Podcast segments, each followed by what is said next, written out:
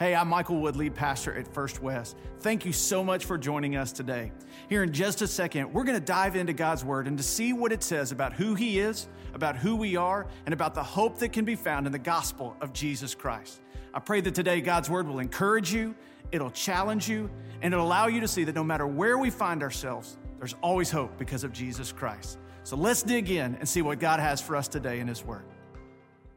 Hey, I want to invite you to take your Bible, go with me to Exodus chapter 7, is where we're going to be today as we continue our journey of the life of Moses, our series Basket to Casket, the unsettled life of Moses. And if you haven't been with us, uh, we have just kind of tracked Moses' journey and seen that unsettled, I think, is a favorable word on Moses' life, especially to this point the unsettledness of outward circumstances and his birth and, uh, and kind of his early journey, but also the internal unsettledness of who was he? And then, uh, as we saw, God calling him to something and excuses that he would throw out there of why uh, he didn't want to, why he thought others might be better suited for the job. Uh, and Last week, we saw what uh, I referred to in Tennyson last week as uh, kind of the weigh in moment of this throwdown that was coming.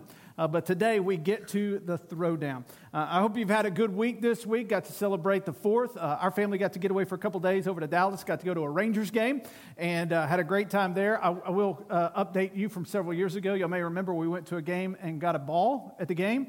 And my oldest got it, and he gave it to his little brother, and then his little brother dropped it in a storm drain. Uh, I don't know if y'all remember that. Uh, but we got another ball, and uh, Gavin got to keep it. So he's like, yeah, I ain't giving this to anybody. I said, I don't blame you. Uh, so we had a great time. Then we, uh, we went to uh, a water park because I'm not a smart person. But we, we had fun. And one of the things that is fun is our kids are old enough now we can ride the slides together. Like Kara, she makes the cut by about like half an inch over the minimum height required. Uh, but one of the slides we were going down, it had you could go individual, like on an inner tube, so an inner tube, or they had double tubes, like it was a tube with two spots that you could sit in, and it was like, hey baby, you want you want to do this? No, no, no, no, no. I want the double tube, right? I, I want daddy right back there, right? And man, what a great picture for us of the reality of life, right? Some of us, we know life right now feels like I'm just going down a slide. I am completely out of control. I got no say. It's just coming. Like eh, I'm just dealing with it as it comes, right? And, and, and truthfully, some of us, we feel like we're sitting on that inner tube and it doesn't have any handles, right? But today, here's what I want us to post. As we've seen in, in this journey so far, looking at Moses' life, a lot of unsettledness. Today, I want us to consider the significance for Moses that in the midst of all the unsettledness, what it means to recognize who's sitting in the back of the tube, right? Who it is that's sitting in the back of the tube. For, for, for my kiddos going down those slides, right, they were, they were scary to them. But they were brave to do it. But part of that bravery was being driven by the fact Daddy's with me, right? Daddy is right back here. And the truth is, is that sometimes in the journey of life, the most significant encouragement in your life is this I know who my God is. Sometimes it's the reality of knowing who God is that can make all the difference when life seems unsettled. And today, as we dive into these chapters, although we're not going to spend as much focus on Moses himself, we're going to spend the focus on talking about the nature of God and recognizing the difference that that had to make for Moses. Because while he's now having to step into a moment here that we know initially he wasn't really big on, but we're going to see that for Moses, it was significant of recognizing who was in the back of the tube. And that made all the difference for him. So I want to invite you to stand as we honor the reading of God's word. We're going to set the stage here in chapter 7, verse 1 through 7. All right? It says, The Lord answered Moses, See, I have made you like God to Pharaoh, and Aaron uh, on your brother will be, uh, and Aaron your brother will be a prophet. You must say whatever I command you. Then Aaron your brother must declare it to Pharaoh so that he will let the Israelites go from his land. But I will harden Pharaoh's heart and multiply my signs and wonders in the land of Egypt. Pharaoh will not listen to you, but I will put my hand into Egypt and bring the military divisions of my people, the Israelites, out of the land of Egypt by great acts of judgment. The Egyptians will know that I am the Lord when I stretch out my hand against Egypt and bring out the Israelites from among them. So Moses and Aaron did this. They did just as the Lord commanded them. Moses was 80 years old and Aaron 83 when he spoke to Pharaoh. Let's pray together. Father, today we give you this time. It is, it is solely yours for your doing. And God, as we turn our attention again to your word, we recognize the impact and influence, God, that it has in our lives and that it can have in our lives. And Lord, I pray today as we look at a, a pretty familiar story to many of us, I pray, God, that you would give us fresh perspective or a fresh word, God. To be reminded of the significance of who you are and in remembering who you are, knowing that that can make the difference, especially in those seasons when life feels out of control. So, God, we give you this moment today. It's yours. We submit ourselves to all that you have for us now. In your name we pray. Amen. You may be seated. May God bless the reading of His word. I got to say, real quick, you know, we've been doing that standing uh, for a while now, and that is connected scripturally to what we find in the book of Ezra. It says when the prophet Ezra began to read the word, the people just stood. Uh, there was just that respect and that response to God's word. I was laughing the other day. Someone was telling me, said, You know, Michael, every time you have a stand to read when you get ready to preach, it's right after I've finally gotten comfortable that you make me stand up. So let me give you some encouragement. You don't have to stand anymore today, all right? So you're good, you're set. Uh, but when we dive into this passage, again, as I said, in, in 1 through 7, it's really kind of a foundation for us because hear this, we're going to cover chapter 7 through chapter 13 today. Now, be thankful we didn't stand to read all of chapter 7 through chapter 13, right? Uh, but what we find here is really it's going to point us more than anything else to the nature of who God is. The nature of who God is. Today, as we navigate these chapters of Scripture, I want us to recognize that while God is unparalleled in his power, he is also unmatched in his mercy. While God is unparalleled in his power, he is also unmatched in his mercy. And so today, as we navigate these six chapters, there's three kind of key moments that we're going to find here. The first one is the plagues, the second one is the Passover, and the third ultimately is the Exodus. And I know you're thinking, Michael, gosh, these are like all the really good parts of you know the story, and you're handling them all at once. Yes, we are. Uh, as we're trying to throw this series in uh, during the summer before the fall kicks off, and so we're handling it all at once. But I think there's a clear tie that we're seeing here, and it ultimately goes back to the nature of who God is. It goes back to the reality of who was in the back of Moses' tube. All right? So, first thing I want us to consider is the plagues. And, and let me just give you a, a summary statement here about the plagues is that the plagues revealed God's power, right? The plagues revealed God's power. As we look here in chapter 7, as it's kind of setting the scene for, uh, for Moses and Aaron, uh, we see here that it tells us that these would be miraculous signs and wonders that would be done in the land of Egypt, and, and that they would be judgment on Pharaoh and the Egyptians for failing to let the Israelites go. Now, there is uh, in chapter 7, there's kind of a, a pre show, if you will, to the plagues. So we see Moses and Aaron go in, Aaron throws down his staff. We see the magicians, uh, sorcerers, wise men of Egypt. Uh, they duplicate the act and throw their staffs on the ground, which turn to serpents. And then it tells us that Aaron's staff eats the other staffs. I just love that, right? Uh, I, have always wondered, Woods, if his staff was bigger when he picked it back up. I, who knows, right? But but we see this moment take place, but it tells us that Pharaoh's heart was hard and didn't listen. And at that moment is where we begin to see these plagues begin to unfold. Now, as we look at these plagues, I'll give them to you real quick here. Uh, the Nile turning into blood, frogs, gnats, the swarm of flies, uh, death of the livestock, boils, hail, locusts, darkness, death of the firstborn. All right, I didn't see humidity on there, but it might as well have been one, right? Uh, but, but we see these moments that are going to take place. And here's what I want you to recognize that in all of these acts of judgment that are going to take place, there is one theme through all of it. And that is so that they would know that the Lord was God alone. So that you may know. We see that phrase over and over again, most clearly, I think, in chapter, I'm sorry, in chapter 7, verse 5, right? What we just read. Look what he says here in verse 5 the Egyptians will know that I am the Lord when I stretch out my hand against Egypt and bring out the Israelites from among them. Over and over again, in these moments that unfold, we see God clearly communicating that I am the Lord, or that the Lord is in the land, or so that the world may know. Over and over again. In fact, in 10 of the plagues that are mentioned, six of the 10 have a phrase very similar to that idea that is put out there. Over and over again, that Pharaoh would know that he is the Lord, that the world would know that he is the Lord, so even that Moses and the, the following generations of Israel would know over and over again his act of judgment through these signs and wonders so that people would know his power and his glory.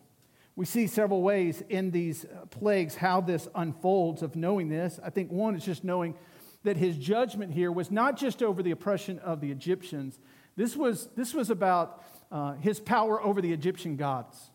Right, that's important for us today to recognize that what God was doing in this moment, it wasn't just about rightfully punishing the Egyptians for how they had oppressed his people. This was about God showing his power over the gods of the greatest nation on the face of the earth. In Egypt, uh, Boice says that there were uh, roughly 80 deities in Egypt and that they could be clustered into roughly three different groups the Nile, the land, and the sky. And so, as you recognize these plagues, all of these plagues, in one way or another, can be connected to these gods. It would be in these three clusters, whether that was the god of the Nile or gods that were depicted by, by frogs, or even uh, Re, the, who, who was the, the sun god, who was considered to be the king of all the gods. Over and over again, these plagues not only brought consequences, listen carefully this, not only brought consequences to the Egyptians, but ultimately they humiliated their gods. All right? So uh, for us, 2023, watch shall perish. Oftentimes we read this and think, man, that should have been that would have been very difficult on the Egyptians, and it was. But what we often miss is the reality that it was it was kicking the legs out from under what they had built their life upon. These gods that they were entrusting themselves to, what God was showing is that compared to God Himself, they were nothing. How do we know that? Well, one of the ways He was clear in Exodus chapter 12, verse 12, He he said, I will execute judgment, judgments against all the gods of Egypt. He said clearly, listen, th- this is about the gods of Egypt. I- I'm showing you that I am the Lord, that you will know that, my, that I am in the land, right? Uh, one of the things that I love in this is you find in, uh, in, the first, in the first plague where the Nile turns to blood it tells us that Pharaoh takes these magicians, these sorcerers, these wise men. In fact, some believe that these are actually some of the priests of these temples to these false gods, Egyptian gods. That he gathers them and he says, basically, hey, do this. And it says in the first one that they duplicate it. They do it. We don't know how that they do it. Some believe that it was just an illusion that they pulled. I think that they're leaning into the demonic here. This is an occult here practice. They're, they're leveraging the demonic to do what God has just done of turning water into blood. All right? And the second one in the frogs, the plague of the frogs, says the frogs come over the Nile and they're everywhere. When I say everywhere, I mean everywhere. Even as it says here, you're cooking in the kitchen, you're kneading bread in a bowl, and there's frogs in the bowl. No, thank you, right? They're everywhere. These frogs are everywhere. And it says that he comes to the magicians and says, hey, do this. And they do it. But then you get to the third plague the third plague of the gnats. It says the gnats were everywhere, kind of like Louisiana, right? In chapter 8, verse 18, it says, The magicians tried to produce gnats using their occult practices, but they could not. One and two, they could duplicate. But number three, they could. In fact, they say to Pharaoh, This is the finger of God. There was a recognition in that moment of the priest, of these occult leaders, that what is happening here is beyond us. It is bigger than us. We are incapable, not, not, not just to duplicate what God has done, as we find as this thing unfolds, they were incapable to provide relief for their people. So, as these plagues, these signs and wonders of judgment, they are humiliating the gods of Egypt, and even the priests are unable to do anything about it. They would know that He is the Lord by His power to bring judgment over the gods, but also His power to bring relief. Right? Where, where the magicians and the sorcerers weren't able to duplicate or to bring relief, we find even with the frogs, with the plague of the frogs, where, Mo, uh, where Pharaoh comes to Moses and says, Listen, would, would, would you just ask God to relent?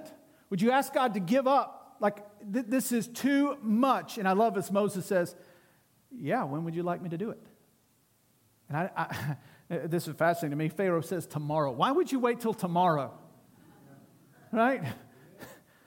right? Some of you, some of you ladies in here, you know, your husband, it's like he says he'll get to it tomorrow. Why tomorrow? You got plenty time today, right? But but in this moment, right? He says tomorrow. And and here's what Moses says.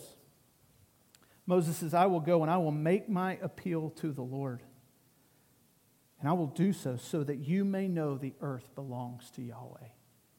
And we see in several instances where Pharaoh comes to Moses, sometimes in false repentance, honestly, but, but, but comes to him asking that, that this judgment, that, that there would be relief from the judgment. And when it happens, Moses says, so that you may know, so that you may know that he is God.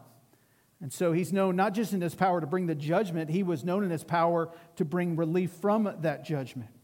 Uh, he's known by his power to provide protection for his people. Again, I'm giving us a big overview here of not walking through every single plague, but, but you see moments where uh, in the fourth plague with the swarm of flies, in verse 22 of chapter 8, it says, But on that day I will give special treatment to the land of Goshen where my people are living. No flies will be there. This way you will know that I am the Lord in the land. So here the Egyptians are having to deal with these swarms of flies everywhere, but in Goshen, where his people are at, no issue whatsoever. And over and over again, we find in, uh, in these plagues, as judgment is coming, God is protecting his people. In fact, it tells us, my, probably my favorite one is in the ninth plague, where it says that darkness had come over the sky. This was significant judgment. Again, talking about humiliating uh, the, the gods of Egypt. So, Re, the sun god, was believed by many to be the king of all the Egyptian gods. And so, when there's darkness over the land for three days, not only is there the curiosity of what is happening, but it shuts life down in Egypt. In fact, it says for three days they don't go anywhere. that may sound confusing to us, but recognize in that day they didn't have cars with headlights, right? They didn't have their USB charger for their phone. They, they had nothing but candles. And when that light goes out, right, you got nothing. And so, and it says that it was so dark, you couldn't see the person in front of you. But listen to this it said that you could feel the darkness. Have you ever been in that type of darkness before? Where you can feel it? Right? They could feel the darkness. But here's what it says In Israel, they had all the light they needed. Three days, he shuts down life in Egypt, showing his power over the gods of Egypt. And yet, for his people, they're completely protected. Why? So that you may know that I am the Lord. The last one, I would say, how, how, how is he revealing his power, revealing the fact of who he is, and that his glory will be rivaled by no other, is in his power to accomplish his purposes. No doubt, when you go to the plagues, there is fascination with the plagues, but the question that most often comes up is about God's dealing with Pharaoh. Right? We, we see beginning in, in, uh, in chapter 3, as God's going to call um, Moses. He's saying, Moses, listen, I'm going to come down and I'm going to rescue my people. You'll go to, uh, to Pharaoh and ask him, but he, he will not respond favorably. And then we see over and over again in chapter 4 and then here in chapter 7 again, and then we're going to see it through all these different plagues about Pharaoh's heart being hardened. And there's a question that comes with that, and it is a fair and good question that goes to the nature of God. Of how, how, is, how is God a good and fair God if Pharaoh's heart is going to be hardened so that he didn't have a choice other than to do what God wanted to do? That's a fair question. Now, let me burst your bubble here real quick. I don't have time to answer that today. Not at length, right? But let me say real quick to it because I think it's important to. I don't, I don't want to be that guy that brings it up and says, oh, y'all figure it out. All right, but let, let me say something that I'm fully confident in. I, I believe that God, in his interaction with his creation, is that he allows his creation to have free, meaningful choice. Every single one of us are able to make free, meaningful choices. At the same time, I believe that God is sovereign over all things. And you say, well, Michael, that just seems like a natural tension that exists. And you're exactly right. And guess what? I'm okay with that tension. I don't have to understand it. But I do know as this is unfolding with Pharaoh, there's three Hebrew words that are used speaking to this issue. Uh, one of the words that is used is speaking to Pharaoh hardening his own heart. And as you look, as you read through these, you will see at times it is clear that Pharaoh hardened his heart. So it was his choice, it was his action to, the word is heavy, to make his heart heavy, to be stubborn. Know anybody like that, right? That, that, that he was choosing to act in that way. At other times, the word that is used speaks of God being the one doing the action on Pharaoh's heart.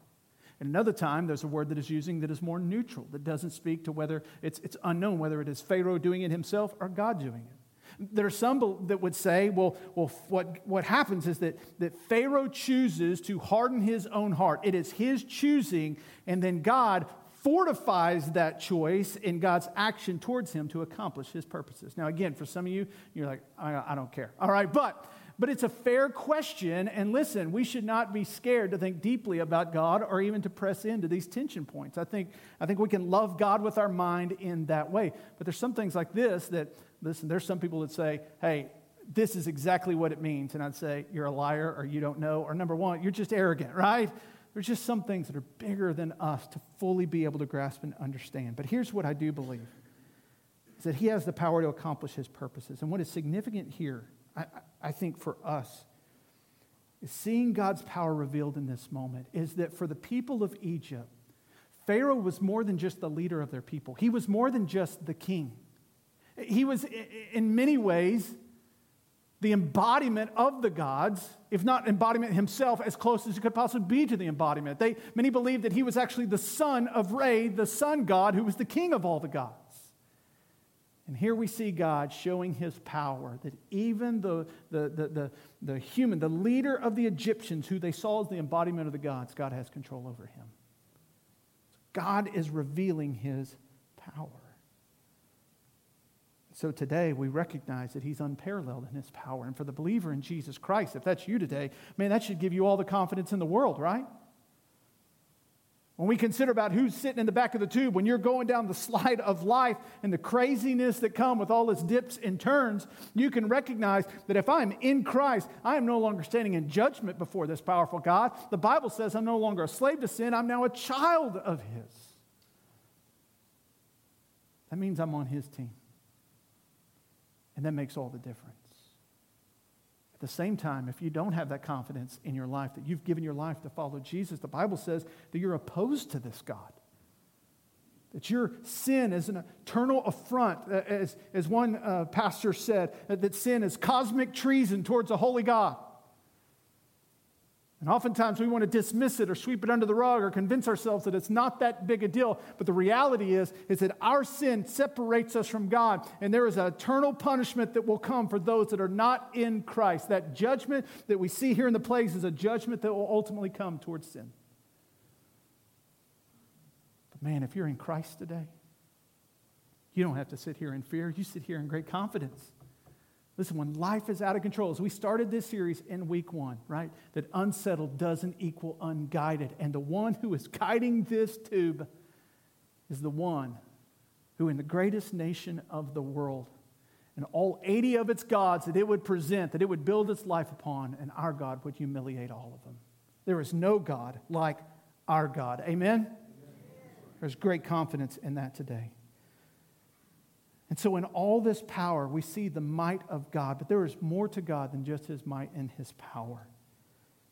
As we see this story unfolding of God delivering his people, we see the plagues reveal his power, but the Passover confirms his heart.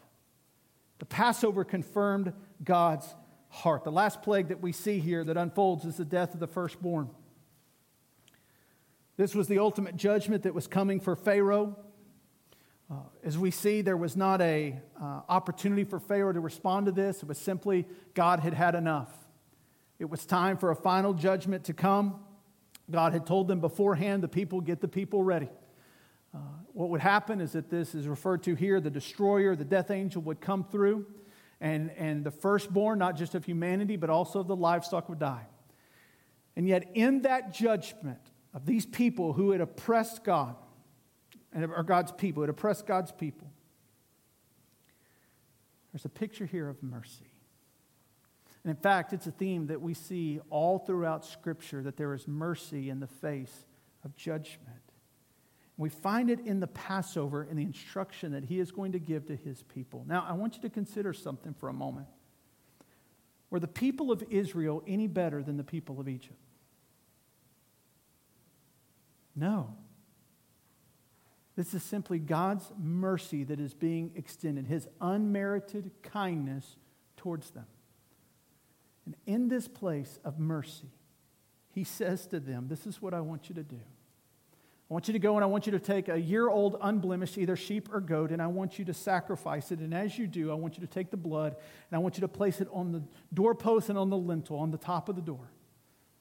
And I want you to take that goat, take, that sheep, and you go in and I want you to roast it. I want you to eat all the meat, all the organs, roast it over the fire, right? Not on the Traeger, right? It's got to be on the fire, right? Don't, don't boil it. He's given specific instructions here. You're to have bread, but there's to be unleavened. There's to be no yeast in the house. And so there is this meal and there is this community fellowship that is happening in the midst of what he's going to do here. But it, we see in this moment, as it tells us as it's going to unfold, that, that God does as he says he's going to do. And then when judgment comes, it says that when it gets to the house and it sees the blood covering the door, that literally it passes over. The judgment passes over the house and those that are in the house. And this is when we look at God's story of redemption for us. This is, I think, the clearest picture in the Old Testament of what God is ultimately doing in his redemption through his son Christ. Right? For many of you, I don't need to draw the line today. You see it. It's very clear. It's very, very obvious. Then, in the face of judgment, there is mercy to be had simply by the will and compassion of God Himself. And so we see, we see this blood that is going to make all the difference, a blood that was specific, right? Not just any blood would do, but it has to be a specific type of blood, an unblemished animal, a sheep or a goat. It was a blood that was sacrificial. It, would mean that the protection, that salvation would come only through the death of something on their behalf. It was a blood that was saving. Ultimately, it was a blood that was saving. Their only hope was not in, in how long they had been Jewish. It was not how committed they had been to their Jewish faith. It, it had nothing to do with how they had stood in the face of the oppression of the Egyptians. It had nothing. It was solely on the merit of was the blood present? And so when we go to the New Testament and we see Jesus show up, we don't skip over the fact, we, we don't minimize the reality that when John the Baptist sees Jesus, he says, Behold, the Lamb of God who takes away the sins of the world. He recognizes that Jesus, there is a specific Messiah that is coming, and behold, that's him. A recognition that this blood was sacrificial as Jesus there in the Lord's Supper, as he would take the cup and say, This cup is the blood of the new covenant, which is poured out for you for the forgiveness of sin. It was a recognition of Jesus himself, communicated to his closest followers, that I'm going to give of myself. I'm going to sacrifice of myself. What? For your salvation. And then ultimately it was saving. It was, it was saving.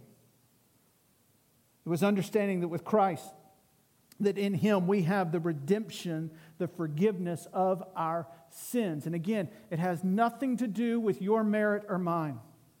It has nothing to do with our performance. It has everything to do with the blood of Christ that has been shed for us. And just as that judgment would come for those, for the Egyptians who had oppressed God's people, in the same way, for those that are not in Christ, judgment is reserved for you. But the hope today as the Bible says that God doesn't just reveal his power, but that God's character is one that is unmatched in mercy. And that God loves you and that he sent Christ who's, who gave his life to shed his blood. So the Bible says that when you stand before God in judgment, you can recognize that in that moment, who's in the back of the tube makes all the difference Christ gave his life and that you have trusted in him. You have repented. You have turned from your past. You have turned from sin. And you've turned towards him in faith, recognizing that his sacrifice on the cross was him shedding his blood so that you could be saved. Today, if you've never made that decision, I hope that today will be the day of salvation for you, that you trust that what Jesus did on the cross can make all the difference in your life. And what's important here in this moment is not just the moment itself, but as God is setting up the Passover, He clearly communicates to them that this is a part of a yearly festival that they're to celebrate. Why? Because when they get into the wilderness, He wants them to remember that their God, the God of Abraham, Isaac, and Jacob, is the one true God, and no other gods rival Him. when they get into the promised land. They get in around the Canaanites, the Hivites, the Perizzites, the Mosquitobites. That's bad, I know. All right. Uh, when, I just needed you to be with me, all right? Uh, when, when, when you get around these other people, these other nations who have these gods, and you're tempted to go worship those gods, every year you're going to have this festival to remember that it was the God of Abraham, Isaac, and Jacob is the one who delivered you, who showed you mercy. Every year, remember, remember, remember that our God is unmatched in mercy and power. That's why we take the Lord's Supper. That's why in the last two years we've been taking the Lord's Supper more often, if you haven't noticed, because we want to remember we want to remember that in the face of the idols that this world offers to us, that our hearts so often want to drift into worshiping those idols, when we take the Lord's Supper, it reminds us how foolish that is because our God is the one who delivers. Last thing I want us to see here today is this is that the Exodus fulfilled God's promise. Chapter 13. We see this moment after the instruction has been given for the Passover that ultimately he is going to deliver his people. And this, in many ways, isn't just about doing what he said, this is about affirming who he is. God's promise that he had given to his people, we've seen it in this series and in this book, beginning in chapter 3. If you remember, it says that God heard the cries of his people, he saw their oppression, he remembered them, and he knew them. And then he comes to Moses and he says, Listen, I am coming to rescue them, I am coming to deliver them. And I'm going to deliver them to the promised land. I'm going to deliver them to this, deliver them to this land that I have for them. But it goes back further than that. In Genesis chapter 15, the covenant he's going to make with Abraham. He's going to say, Listen, I'm going to be your God. You're going to be my people, right? I, this is a forever relationship, right, that he's committing to, has nothing to do by their merit, by their performance. It is God in his mercy. He is choosing them. And in doing so, he says, Listen, you're going to be my people, and you're going to go into a land, to a foreign land. You're going to be a resident alien in this foreign land for four generations. Then I'm going to bring you back. And if we had time today to read through this, we would read where it says that they were in Egypt for 430 years. And now God was going to bring them back. Several things I want you to see here briefly in the Exodus, chapter, chapter 13, verse 17 through 22 says, When Pharaoh let the people go, God did not lead them along the road to the land of the Philistines, even though it was nearby. For God said, The people will change their minds and return to Egypt if they face war. So he led the people around toward the Red Sea along the road of the wilderness. I just want you to catch this. As God is going to deliver his people, he's not going to deliver them in the way that made the most sense to them. This is not the path that Google Maps would have given them. But remember, unsettled doesn't equal unguided. God knew what he was doing. He was caring for his people, even in taking them on a path that didn't make sense. We see here his faithfulness as it continues. And the Israelites left the land of Egypt in battle formation. I love that. I love that it's not a defensive leaving, but it's on the offensive. Moses took the bones of Joseph with him because Joseph had made the Israelites swear a solemn oath, saying, God will certainly come to your aid. And then you must take my bones with you from this place. Man, I love this. Remember how they've gotten to this place, right? Joseph sold into slavery, ends up in Egypt, becomes literally, well, arguably the most powerful man in Egypt. His brothers show up because of famine in the land. They recognize him. We see the forgiveness that, extended, that is extended. What, God, what uh, Satan meant for evil, God intended for good, right? And so now they're in the land, but Joseph knew this is not home. But there's a day that is coming that God will come to our aid. And when they do, get me out of here. He knew that God would be faithful. And as they carried those bones, I don't know who carried them, and I don't know who got the short end of the straw, all right? But, but they carried them out. Why? Because God was faithful. And ultimately, as they're going to take him out of the land, take them as God's going to take him out of the land, He's going to do so with his presence every step of the way. Look with me in verse 12. I will pass through the land of Egypt on that night and strike every firstborn male. Excuse me, that's not what I wanted. There we go. Uh, verse 21. The Lord went ahead of them in a pillar of cloud to lead them on their way during the day, and a pillar of fire to give them light at night, so that they could travel day or night. The pillar of cloud by day and the pillar of fire by night never left its place in front of the people. When God sent them out into a land that they didn't know, unsettled didn't equal unguided. Why? Because God was there, His presence was there. And this Passover and, and, and, and this deliverance and this journey and the, the, the, the promised land it's a great picture for us of the life of the Christian. To be reminded that, that when we come to faith in Christ, we are delivered from the slavery of sin. We are delivered from the oppression of the prince of the power of, this, of the air, of, of this world. But what we recognize is that when we are delivered from the slavery of sin, we don't walk straight into glory, do we? But we know that God has promised that glory is coming. We find ourselves in this journey. We find ourselves tossed into this slide of life that we're now trying to navigate. And the hope for you and I today is who's in the back? The one in the back of the tube is the one who's guiding us every step of the way. Whether it's a cloud by day, a pillar of fire by night, whether it's His word that He has given us, whether it's the affirmation of what the Spirit of God's doing in your heart by some trusted, faithful friends, God is with us and is helping us every step of the way. It makes all the difference in the world to know who's in the back of the tube.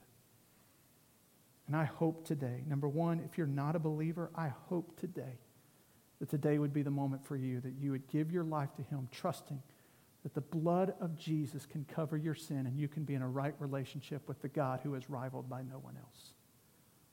If you're here today and you are a believer in Christ and life is just tossing you left and right all around and you feel like you don't have anything to hold to, that you would be reminded today that the one in the back of the tube is rivaled by no other and that he is the one that is with you every step of the way. In the 1800s, there was a man by the name of William Ogden. He was a very gifted uh, man musically, basically the very opposite of me, all right? Um, he, he was the guy that could, could hear the tune and go play it immediately on the piano. Just that, that incredibly gifted. Civil War comes along. He's drug into the Civil War, serves in the Civil War. In fact, even in his time in the Civil War, he, um, uh, he, he gathers a group of men around to create a choir, and they become very popular as they travel around and they're singing. After the Civil War, he continues to use his gift and leverages it for the sake of the kingdom. He not only leads churches in music, but he begins to write. And he writes hymns that are, that are sung even today. And he recognizes in the significance of what we've talked about today, the significance of who God is and the fact that our God and our God alone can deliver us. I want you to listen to this hymn that he wrote. I'm not going to read all of it, but, but I love that the, the overarching theme we see here again and again is of God's deliverance, and he says this Tis the grandest theme. It is the greatest truth. It is the truest reality. He says, Tis the grandest theme through the ages rung. Tis the grandest theme for a mortal tongue. Tis the grandest theme the world e'er sung. Our God is able to deliver thee. Tis the grandest theme in earth or main. Tis the grandest theme for a mortal strain. Tis the grandest theme, tell the world again, our God is able to deliver thee. Tis the grandest theme, let the tidings roll to the guilty heart, to the sinful soul. Look to God in faith, he will make thee whole. Our God is able to deliver thee. Thank you so much for joining us today. Uh, we hope, again, that you were uh, encouraged by what God had to say for you and for your life. I just want to extend an invitation for you today. Maybe today you realize that you need Jesus in your life. Maybe today you just need to take that next step in your spiritual walk, or maybe you've got a spiritual need. And I want you to know that we would love to come alongside you and serve you any way that we can. Feel free to reach out to us at firstwest.cc, or you can call the church 318 322 5104. And we would love to help you in what God is doing in your life. Have a great day.